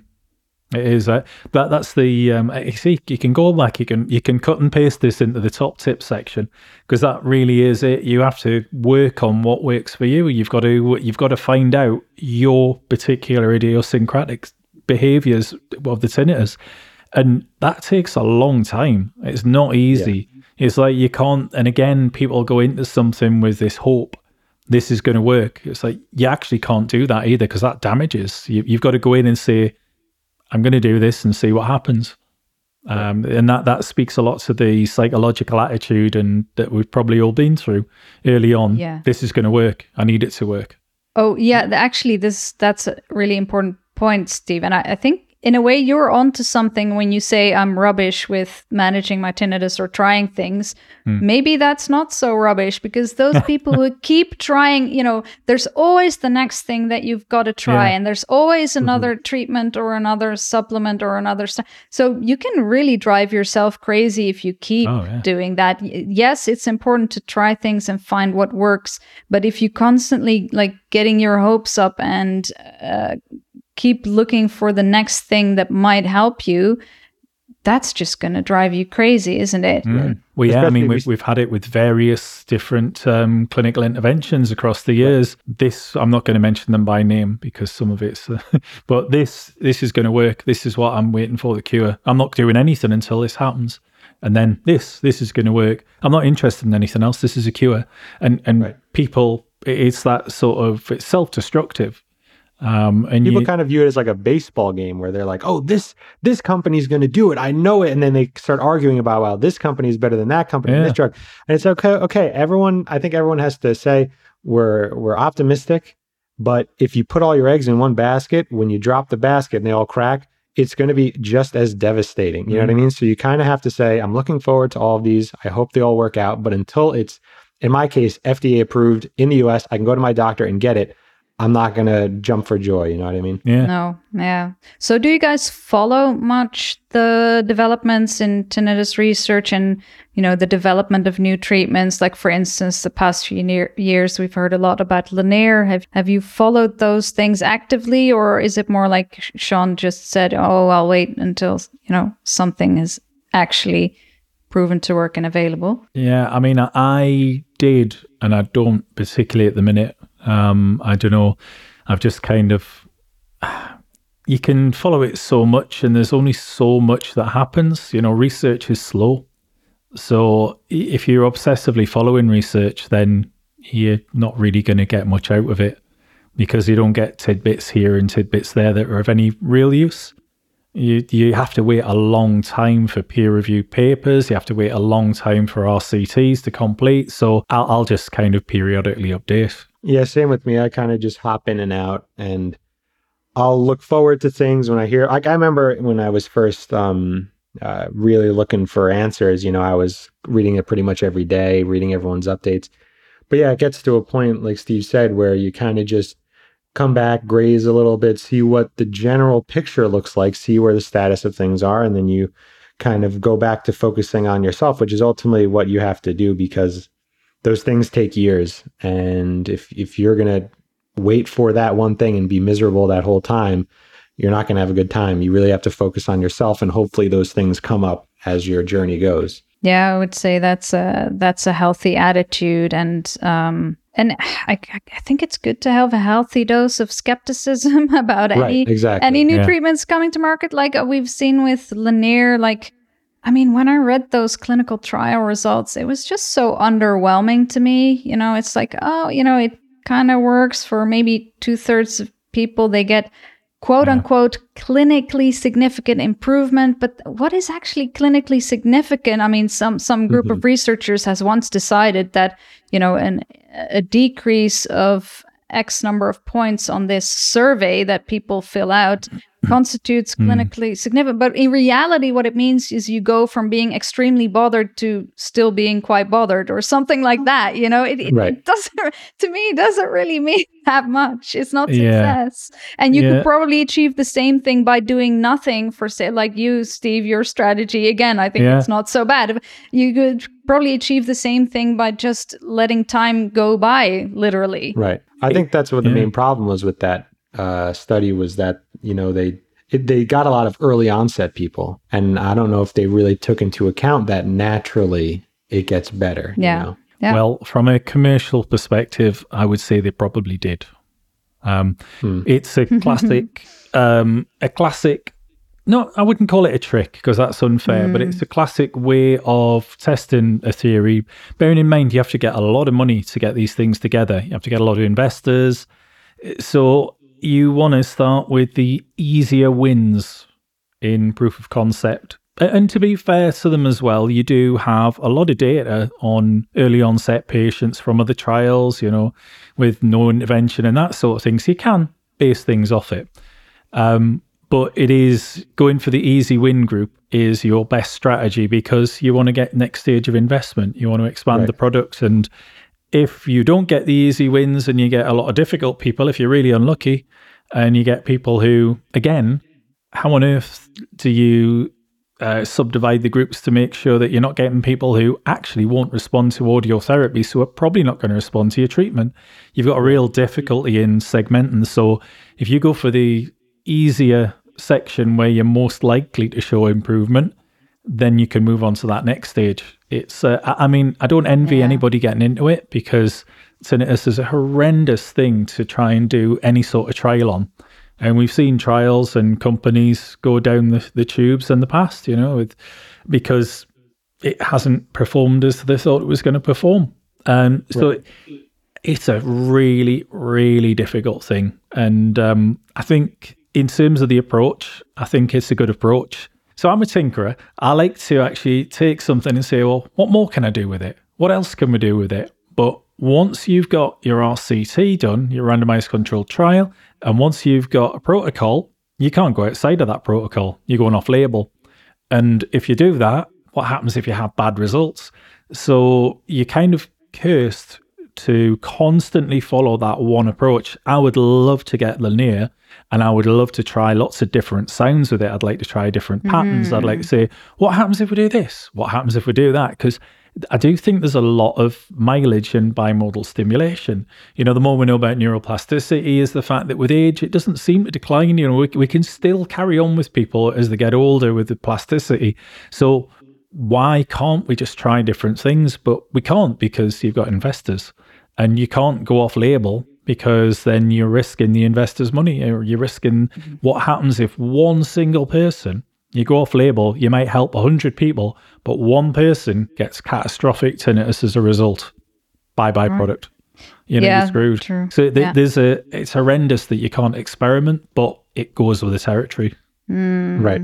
Sounds like you should try to hack Lanier, uh, Steve. No. Oh, I would. I totally would, honestly. I well, I, I would no. be all over that. I'd love to try out different protocols, different things. Mm. It would be, uh, because it, it's, I think it's got a lot of promise, but it's ultimately just like acoustic neuromodulation. What do you get? You're stuck with four noises. In my opinion, completely and utterly not correct, because you have to adapt your protocol to the individual. We are not all the same machine. Yes, I know that it's got a principle and it all works like that, but adapt your protocol, change it for the next person, say, that's not working for you. I tell you what, we'll try this one. And that's not working, we'll try this. But they don't, because they can't, because they are stuck to the protocol, which is in the published papers, which is, is the one that's been trialed. And again, say like if they go off label and somebody gets bad, then yeah, I was just about to say that too, that I think with Lanier and, and a lot of stuff like that, it, ha- it you can't have a one size fits all, because tinnitus is just so different for everyone. Mm. And when I think about an answer to that, I think about um, a forum member uh, who was going to Susan Shore, and he had a very situation of mine where he had tinnitus his entire life since he was a young kid, had tubes put in his ear, gestation tube dysfunction, all that, had it for like twenty-six years, went to Susan Shore for her bimodal stimulation device. And she, in their experiments and in, in their trials, were changing it specifically for him. Mm. And the end result was, was that they were able to pinpoint, okay, this is what helps him, this is what doesn't. And he, as far as I know, since his last update, no longer has tinnitus. Wow. And it's very, uh, you know, it's very reassuring and it's very optimistic uh, that something like that could happen. But they do have to take it to a point where they individualize it if they mm. want to get to it. And because it d- it did happen with one of our own forum users, uh, and you know, you, you guys can look it up, um, but it's, uh, it, it has to be like, I, in my opinion, like you were saying, it has to be on an individual level or mm. else it's just not going to work. Yeah, absolutely. Because it, we, we've all got so many different causes, you know, and it, and it's not just the causes. Take two people with who can pinpoint exact two causes and they'll respond differently to different treatment. Right. And then we all have noise. And if we're using sound as one of the, as the stimulation, we all have sound that we like, sound we don't like. You know, we've all got different taste in music. And you have to listen to something which is at least pleasing to some degree. Uh, some things you can't get to pleasant with, but you have to get to something which isn't horrible.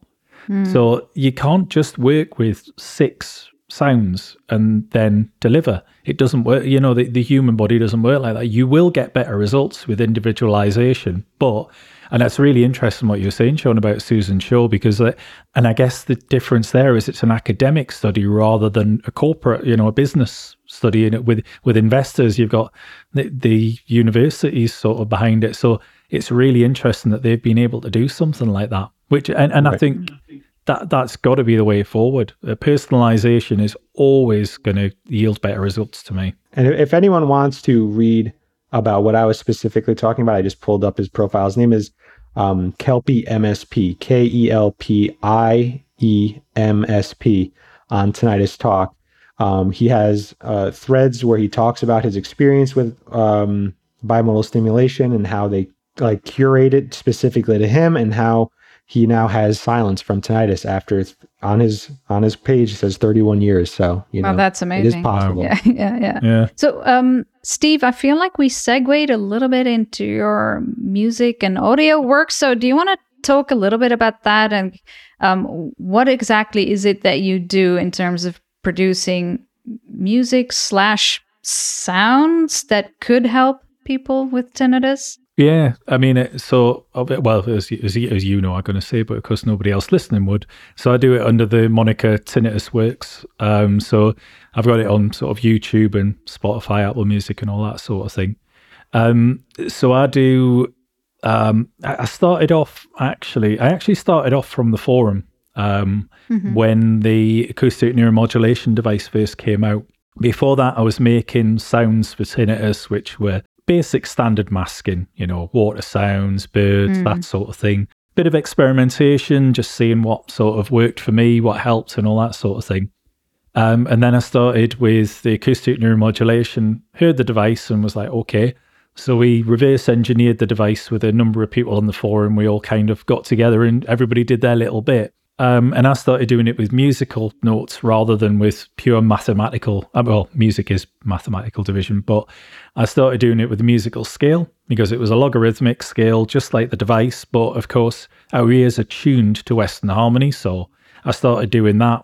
And it, it seems to have helped a lot of people. Um, it'll quieten the tinnitus. It does come back, but then I don't know if repeated use would help or any. So that kind of got me started on a journey of looking at like, how can you, what else can you do with music? What else can you do with sound? So I ended up, I do, I use that acoustic neuromodulation techniques. I use amplitude modulation, which basically sound go on, on and off very quickly or at different speeds. And uh, things like um, just general sounds across the frequency spectrum, because what we get in a lot of the music and the sound we listen to, there's not much in the high frequency range. So a lot of music actually does cut the high frequency. In modern years, they don't do that anymore. Um, so for digital music, they've stopped doing this sort of what used to be called the loudness wars, where you had to sound louder than the next track on the radio. So to do that, they would boost the frequencies that we're sensitive to and cut the frequencies that we're not. So a lot of that high frequency content was cut out of sounds. So if you mm. listen now to a modern, I say take a, a rock track, listen to a modern rock track, listen to a sort of eighties, nineties rock track, you'll hear a huge difference in the sharpness of the sound because yeah. now they've started putting those higher frequencies in. So I always had a little bit of a suspicion that for those of us with damaged hearing, that it was damaging to us listening to music because we've got all that frequency content that's not there because they've stripped it out sort of above eight K. Oh, so you loudness. Don't get, I never knew that. So you don't get that high frequency stimulation and, yeah. and you're saying we should, we should, be getting that? Well, yeah, for me, I think yeah. that's one of the things that, um, because I have a reactive tinnitus to music. Um, so the music that I produce, I don't, because I make sure that if I'm, even if I do a rain track, I'll make sure that I've got high frequency. If the rain recording doesn't have mm. high frequencies, I'll add another recording with just the high frequency sound just to pad it out. And then I find that that doesn't make me tinnitus worse. Whereas if I listen to something that doesn't have that high frequency, that it reacts to it and makes it worse. So oh, everything right. that I yeah, make yeah. and I produce, I make sure that I've got that high-end stuff in there so that we're getting stimulation across the frequency spectrum. Mm, that's interesting because out in the real world, of course, rain probably does, it does have the yeah. high-frequency noise, but but because these days we're so much of the time getting our sound input from movies and music and, mm. and all those kind of things, if they've cut out all the high-frequency sounds from that, we're not getting the stimulation you would normally get in in the real world. Yeah, so it's with movies it is a little bit different. So they, they didn't do that with the movies, but it was more with oh, okay. the records. So what mm, they, they did see, it with yeah. um let's say it was for loudness, perceived loudness. So you, you know your ears are more sensitive to mid-range where vocals mm. where speech is yeah. so they would boost those mid-ranges so that it was perceptibly louder. mm. Um and also that's where we're most um, prone to taking damage. So anybody who's into older rock music, it's, it's actually more damaging to your ears because of the sensitivity at that level. Um, it's great. So speaking as somebody who yeah. was very much into metal and rock. Uh, yeah. yeah. Where do where do you want to take this next? Like, do you have more plans to do stuff with audio and help others with tinnitus? Yeah, I mean, I'm carrying on doing it. So I, I do. I, I release things sort of periodically. I think I've got about eight. things out. I can't remember now, but it sort of albums of sounds. The last two I've done have been music based things like that, but using a lot of amplitude modulation. Um, mm. But I don't know, I, I'm just doing it. I just do it because I get good feedback from people, so I just carry on doing it. Yeah. I don't promote it, I don't advertise it, and I kind of look and think, I really probably should. But then, you know, for what you make from streaming, it, you do, you just don't make any money whatsoever. So for the No. twenty pounds a month I make from streaming, I should probably put that into advertising to get yeah, more probably. people. Yeah, okay. Uh, bear, so, bear in mind, I get about sixteen thousand streams a month. Oh, that uh, sounds good, I guess. Yeah, well, it is, yeah, yeah, but it yeah. equates to yeah. about twenty odd quid a month. It's, oh, okay, um, yeah, yeah. You're not going to get rich off of it, okay. No, but, no, uh, no. It's, yeah, it's never yeah. going to be a career. So it's yeah. just something I do because I okay. enjoy doing it and it, it's therapeutic yeah. to me as well. Okay.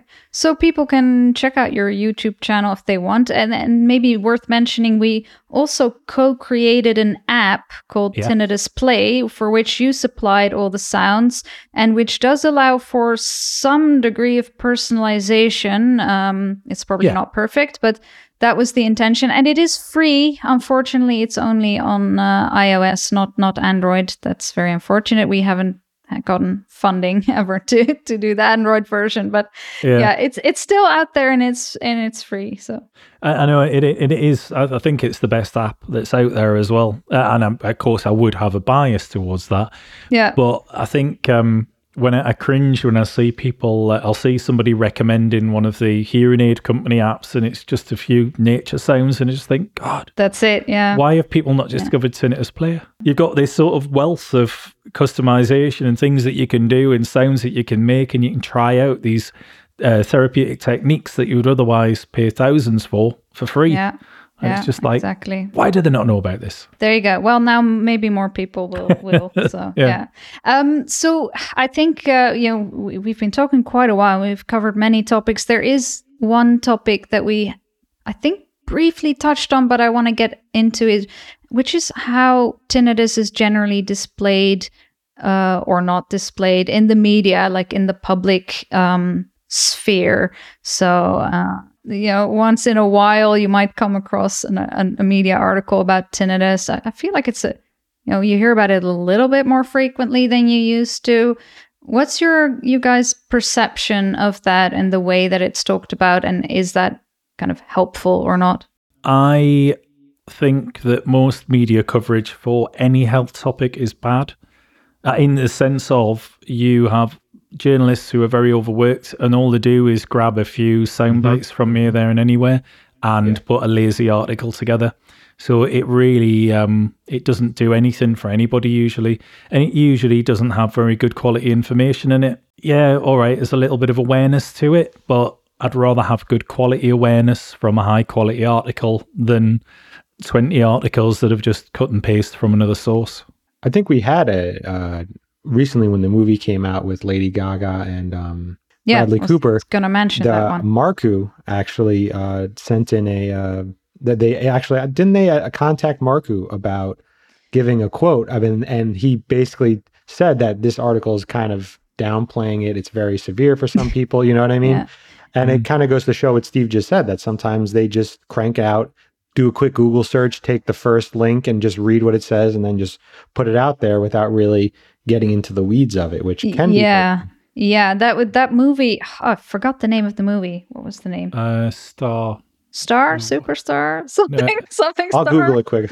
yeah. yeah. Um, but that was a real opportunity for some awareness raising, because you see Bradley Cooper's character struggling with the tinnitus. So, so right. which you, From A Star Is Born. Yeah. A Star Is Born. Or A Star Is Born. Yeah, A Star Is Born. Yeah. So that was a great opportunity. Indeed, there was, so there was one article, there were probably several, but there was an, uh, an online outlet that published an article on this. And of course, they only reached out to the American Tinnitus Association for a comment. And the comment was something like, oh, yes, most people get used to it and, you know, you'll be fine or something. Mm. And then Marku actually contacted the journalist and said, hey, I also, we're we're also, oh. we're another p- tinnitus right, patient right. organization. We, we would also like to give input and make clear that there is a group of, you know, severe sufferers out there yeah. for whom it's not that easy. So I, I feel like that was a big win when I saw that published in the article. I felt somewhat validated when, when, when Marku did that. I yeah, was, I was yeah. v- very happy when I saw that his comment was included in that article. Mm, mm. Yeah, yeah. But another thing that outside of just journalism, I think that the way that tinnitus is also portrayed in media outside of just writing, let's say movies and video games and T V shows, is that when someone says tinnitus, they think of like in a T V show where a bomb goes off or a gunshot, and the movie, the character will experience a, t- a, a tinnitus, a fleeting tinnitus, where you hear that high-pitched sound, yeah. but then after five seconds, it's gone. Mm-hmm. So a lot of people, I think, have that cons- like misconception of, oh, so it's just like kind of there, and then it goes away after five seconds. You know what I mean? Mm. Um, P- and, and they've kind of learned that from movies, but it makes sense because you can't have a movie or a T V show with that sound. It's like, no, yeah. I, would, so I wouldn't be very good be for anybody. The no. second yeah. half of the movie, you have the high pitch. Uh, yeah. I, I exactly. tell you what I noticed so quite recently, kind of, actually. There was a game, I can't remember what game it was, but it um, it had an option to turn off the tinnitus. Oh, God, I wish they had that in every game. It drives me crazy when I'm playing a game in that. Yeah. Yeah. Well, I was just like, I was like, whoa, I've never seen that before. That's really good. I wish yeah. I could remember what it was now, but uh, yeah, because it does drive you crazy where you'll have the, the characters and it'll happen and you're just like, ah. Yeah, it's funny. Yeah, when I, my my my uh, fiance, she loves to watch cop shows and stuff, so it happens kind of frequently. Whenever it happens, I'm just sitting there like, oh God, when is this going to end? Yeah, yeah.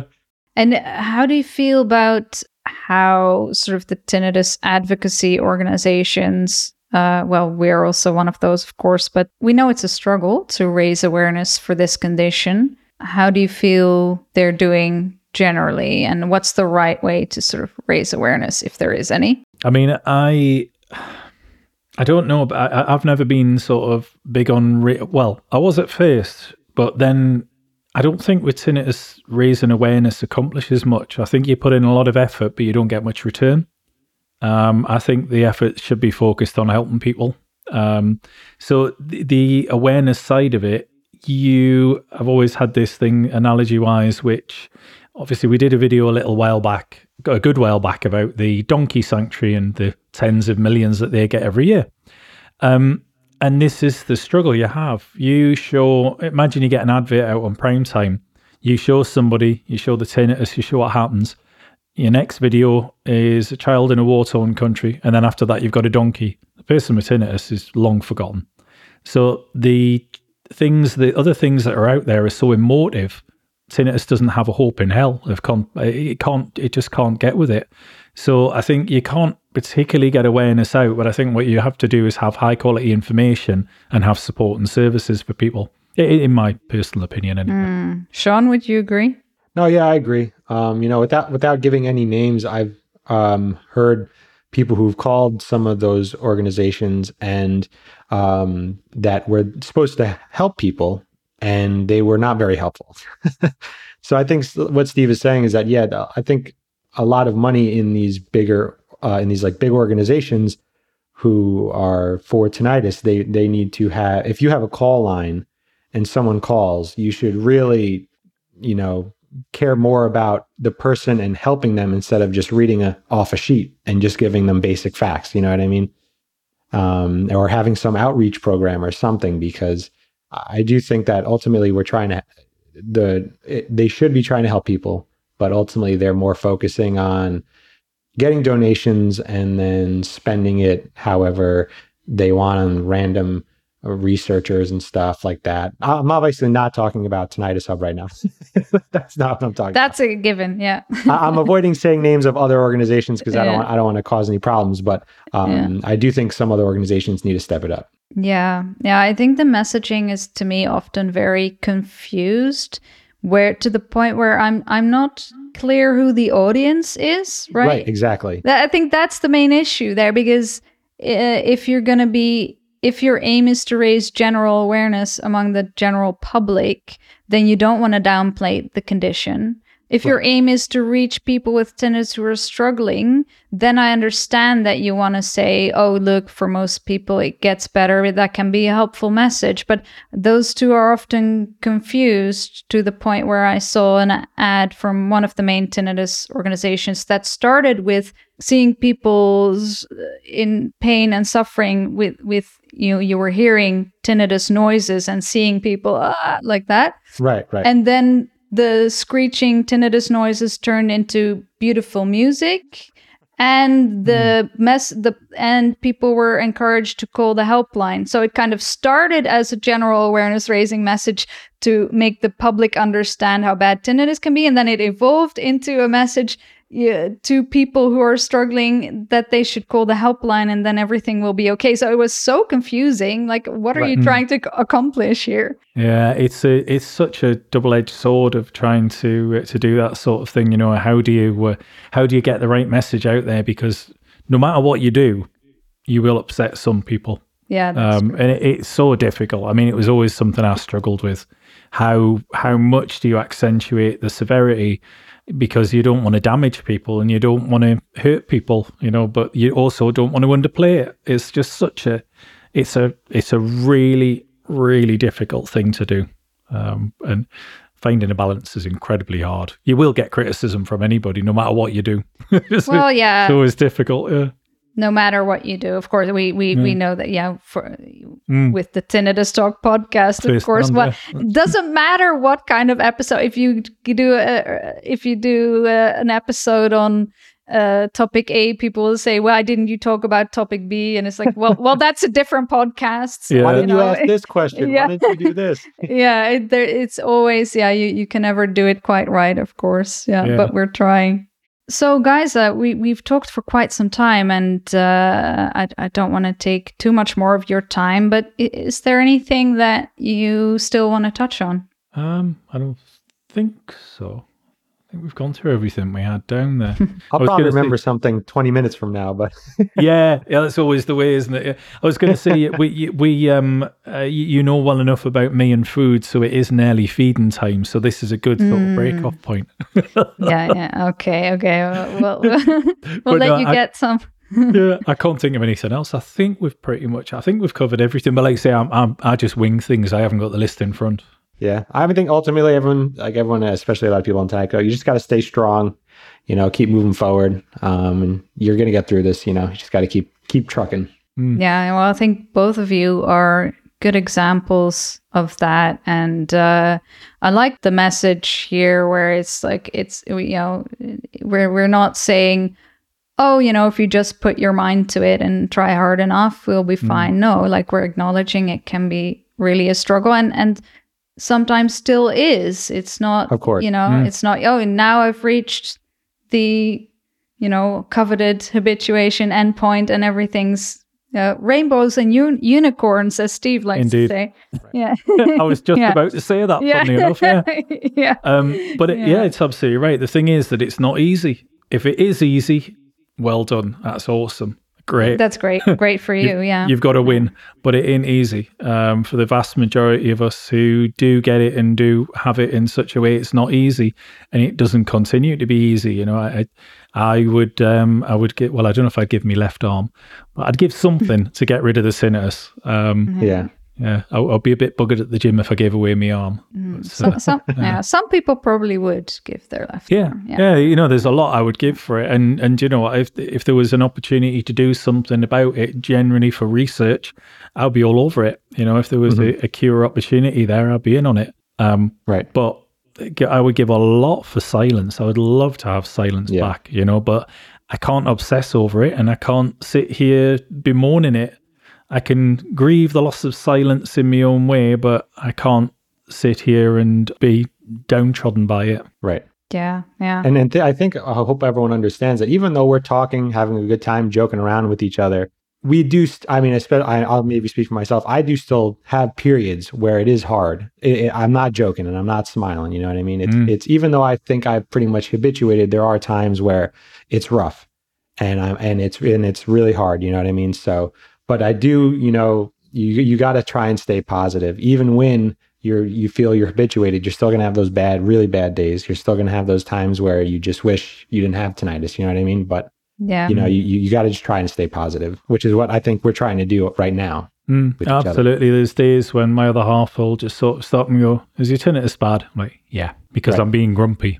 And I'm I'm not particularly yeah. very nice to be around, you know, and it's just like, yes, it is bad. And right. but she's aware of that. And it's, you know, the relationship is really good in that respect where she understands it and will be kind of like a bit put out, but knows that I'm just not going to be in a very good mood. And that's that. Mm-hmm. Exactly. Yeah. So I think we struck a good balance here, taking it seriously, but also, you know, trying to give some hope or inspiration. Mm, right. Um, o- although, as you were saying just now, Sean, that we were like joking around, I could already see the criticisms like, no, these yeah. guys are just laughing with each other no, and not no, taking that, it that's seriously. Why I said that, because I know some there there are some people who, who are definitely going to see this and say, oh, well, how could they speak on it? They're not miserable like me. It's like, no, I was you. Mm. I was there. I still am there sometimes. But I'm not going to let that dictate my entire life every second of my day. You know what I mean? Mm. Yeah, no, I, I quite honestly, I don't know how to make a podcast where, you know, we could all be literally crying and screaming and be right. in hysterics if we wanted to show the really bad moments, but I, that doesn't make for a particularly good podcast. So, right. you know, that's just... that's, and that's the problem with an invisible illness, is that no yeah. one can see it. No mm-hmm. one can see your struggle besides yourself when the cameras are off, when you're alone, when no one else is around. Mm, mm. Exactly. Yeah, yeah. On that note, guys, I want to thank you so much. I, this was, uh, I have to say, was kind of a breath of fresh air for me, because it felt like a chat with friends, and I didn't have to, I didn't have to study up on the topic and the person. So, so it's been yeah. good for me, and I hope for, for you as well. Oh, definitely. No, it's been brilliant. Thank you very much. And of course, as you say, you are already an expert in the topic. Yeah, we're all experts at having tinnitus. Exactly.